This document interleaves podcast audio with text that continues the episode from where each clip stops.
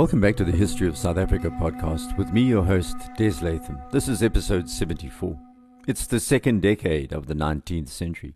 The Trek Boers, as you heard last episode, were alarmed by the British decision to drop loan farms and start using the quit rent system to reinforce land ownership. Governor Somerset had arrived to take over the management of this new system and to oversee the new circuit court process where justice was supposed to be provided to the long suffering Khoi servants and slaves of the farmers. It was that double change that drove some Trek Boers on the frontier to rebellion and forms the core of the Afrikaner nationalist tradition and narrative to this day. The interference of the English, the escalation of human rights to include blacks, and the influence of religion in this saga can't be underestimated. A handful of rebellious Trekboers had approached the Amaxhosa in 1814, then again in 1815 to join them in a plan to overthrow British rule on the frontier. It was, by all accounts, a ramshackle jumble of emotions rolled into a dilapidated strategy undermined by a confused motivation. As Johannes Bezuidenhout, Hendrik Prinsloo, and others fomented the spirit of rebellion, authorities in the Cape were soon briefed about what was going on. It was impossible for this business to be kept secret. The Boers were prone to panic, rumour, and gossip, and perhaps all three emotions were part of the babbling that reached the authorities. The young Andries Stockenstrom, Graaff-Reinet Landdrost, heard reports that the Xhosa were about to descend on his town in cahoots with rebellious Trek Boers, and Jacob Cuyler, the Uitenhage Landdrost, had picked up the same story. They were told that the frontier Boers and some disaffected Xhosa, mainly Ncika, had merged forces and were going to kill the British and anyone else of authority.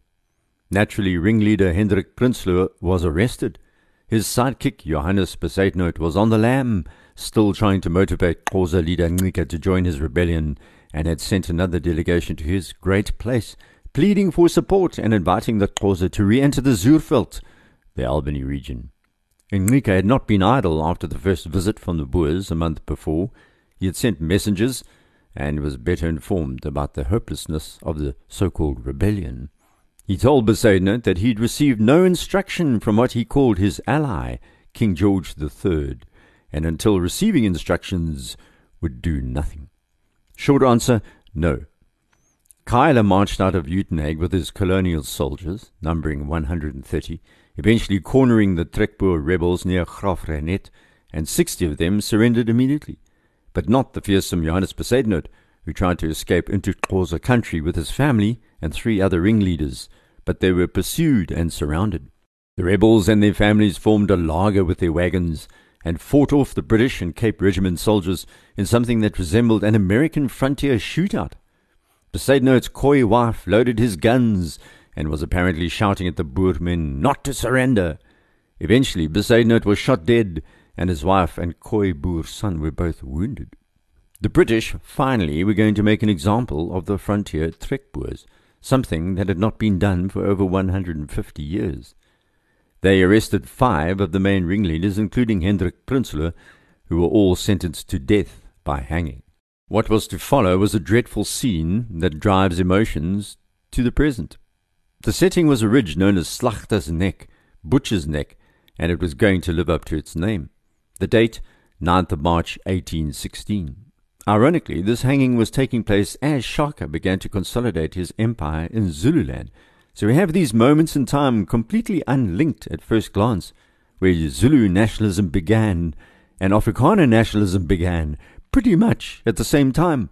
Perhaps not the same year, but close enough. And in both cases, the British response to these people would be crucial in the development of Zulu and Boer nationalism. The judges ruled that the leaders of the rebellion should be executed, and Cuyler and Stockenstrom presided over the hanging in what was called awful solemnity, where retributive justice was meted out. The two sat on their horses as three hundred soldiers surrounded the gallows, adding a flavour of oppression. The gallows were wide, allowing all five condemned men to be strung up simultaneously. Beneath the gallows, the graves of the men had already been dug.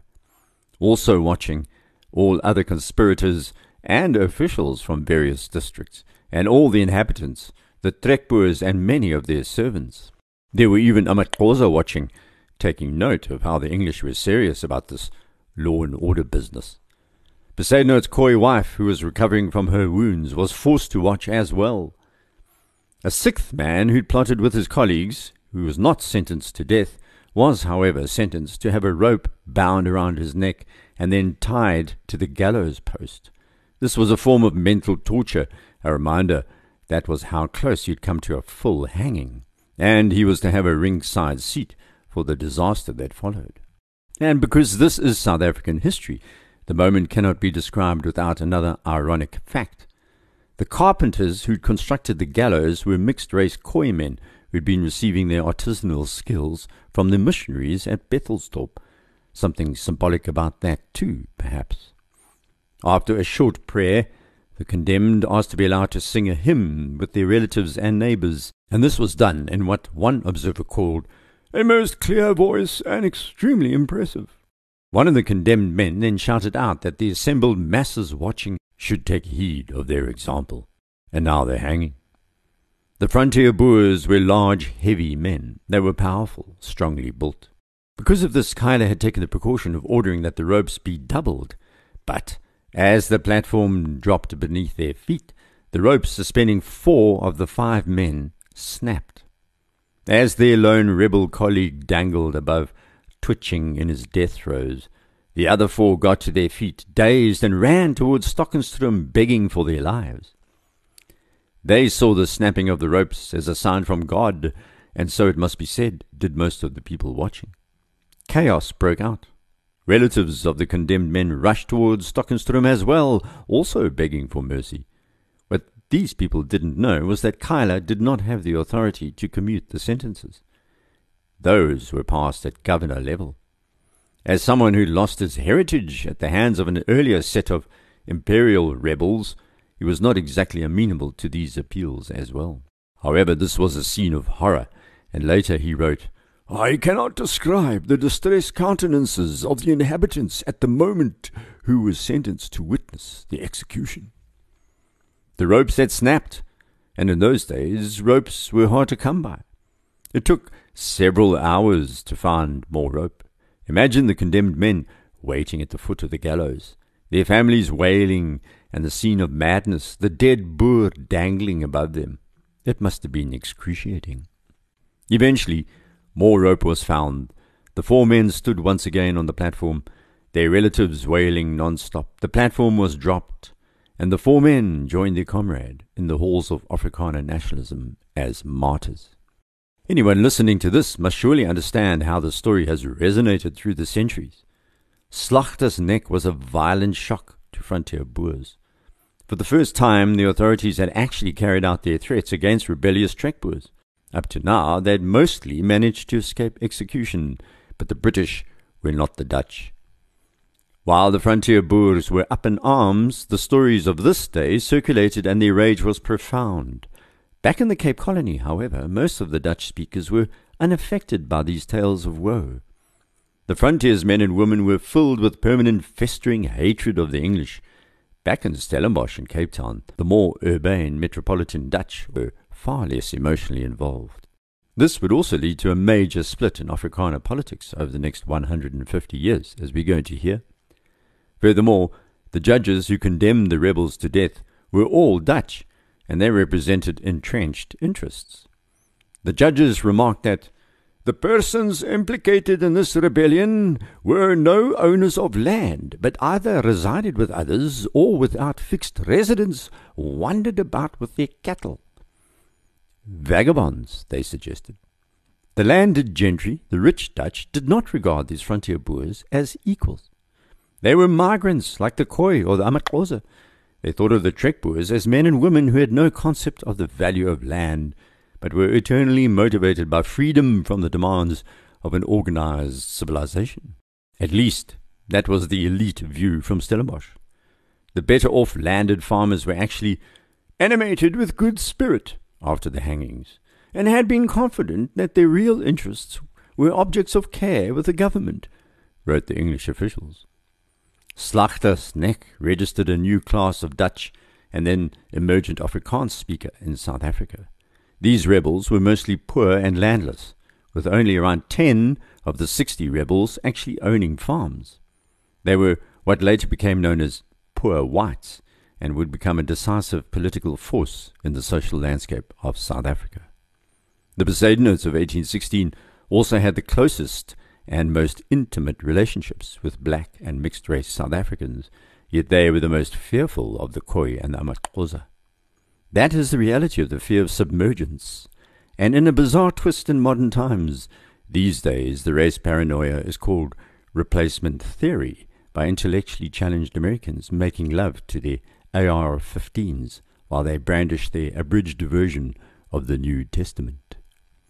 The people on the lowest rungs of social class are often the people who are most aggressively pursuing what they presume is their own cultural identity as separate from others of different cultural identities who languish alongside them.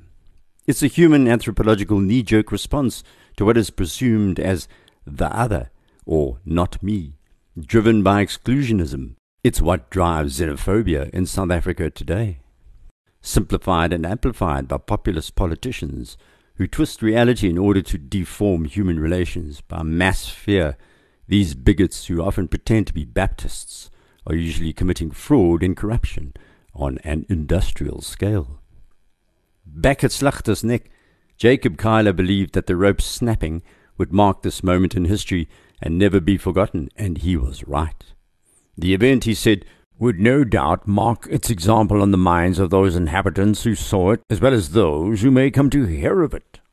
Later, in his book, The Afrikaner's Interpretation of South African History, historian F. A. van Jaarsveld said that Slachter's neck was transfigured for nationalist purposes.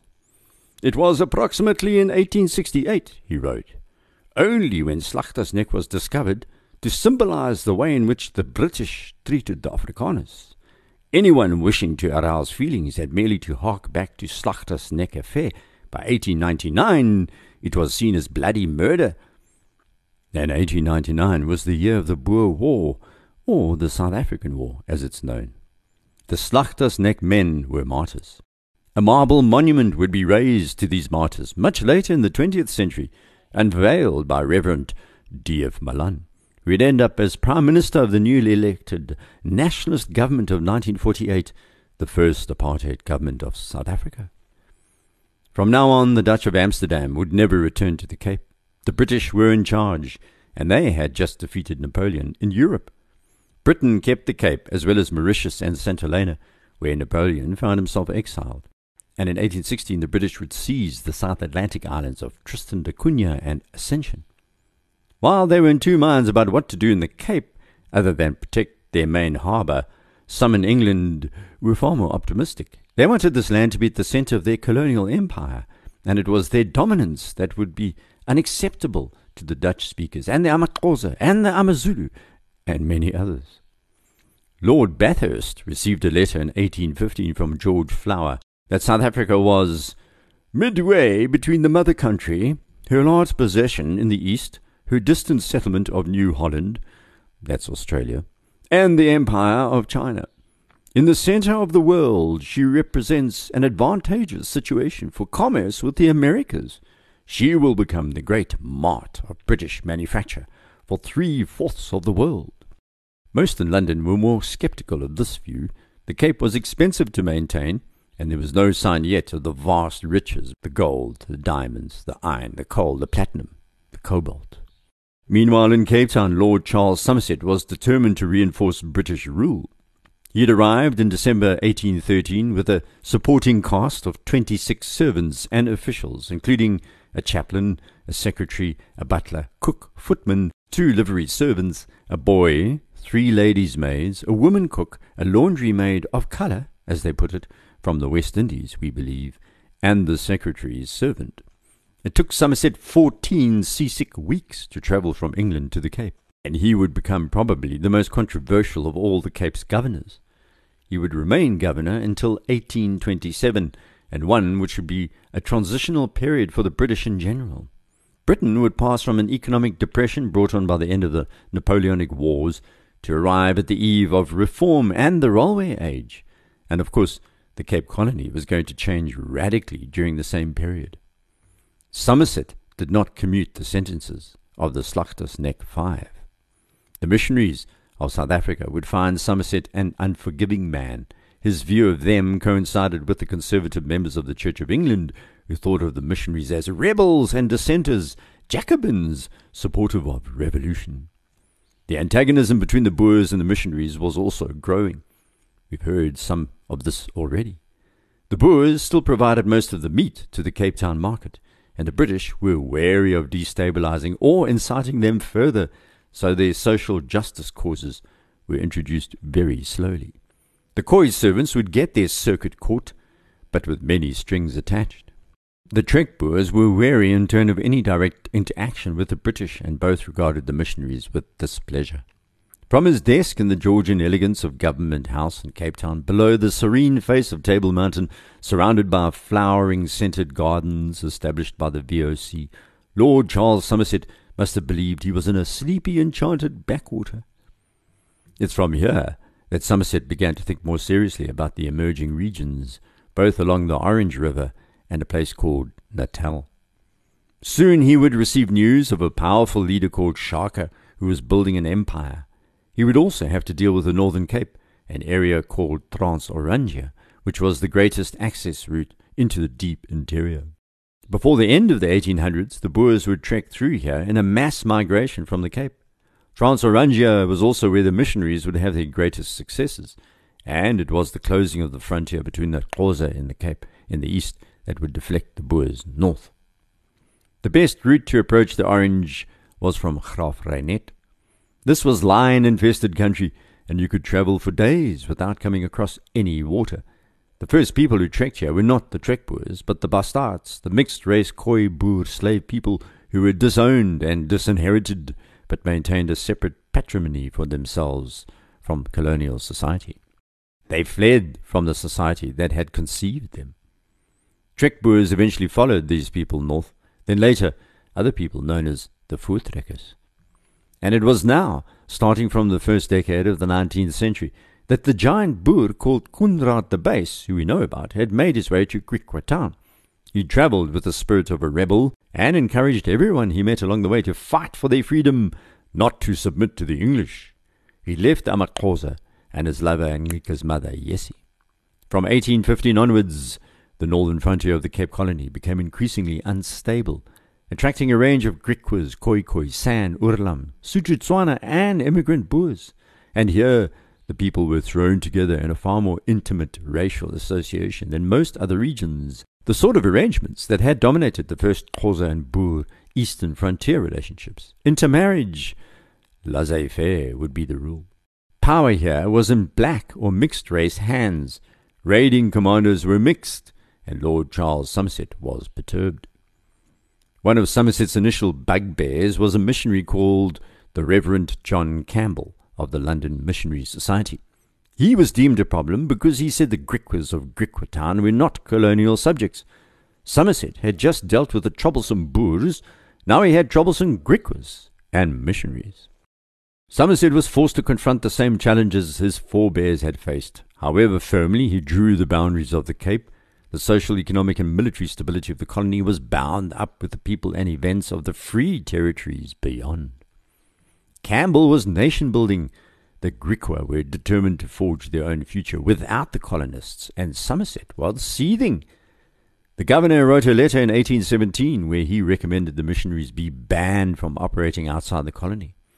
Somerset also wanted British intervention in the country to the north of the Cape, this wild frontier, this place of raiding gangs run by men like the Afrikaners, the Bloms, and the De Bases.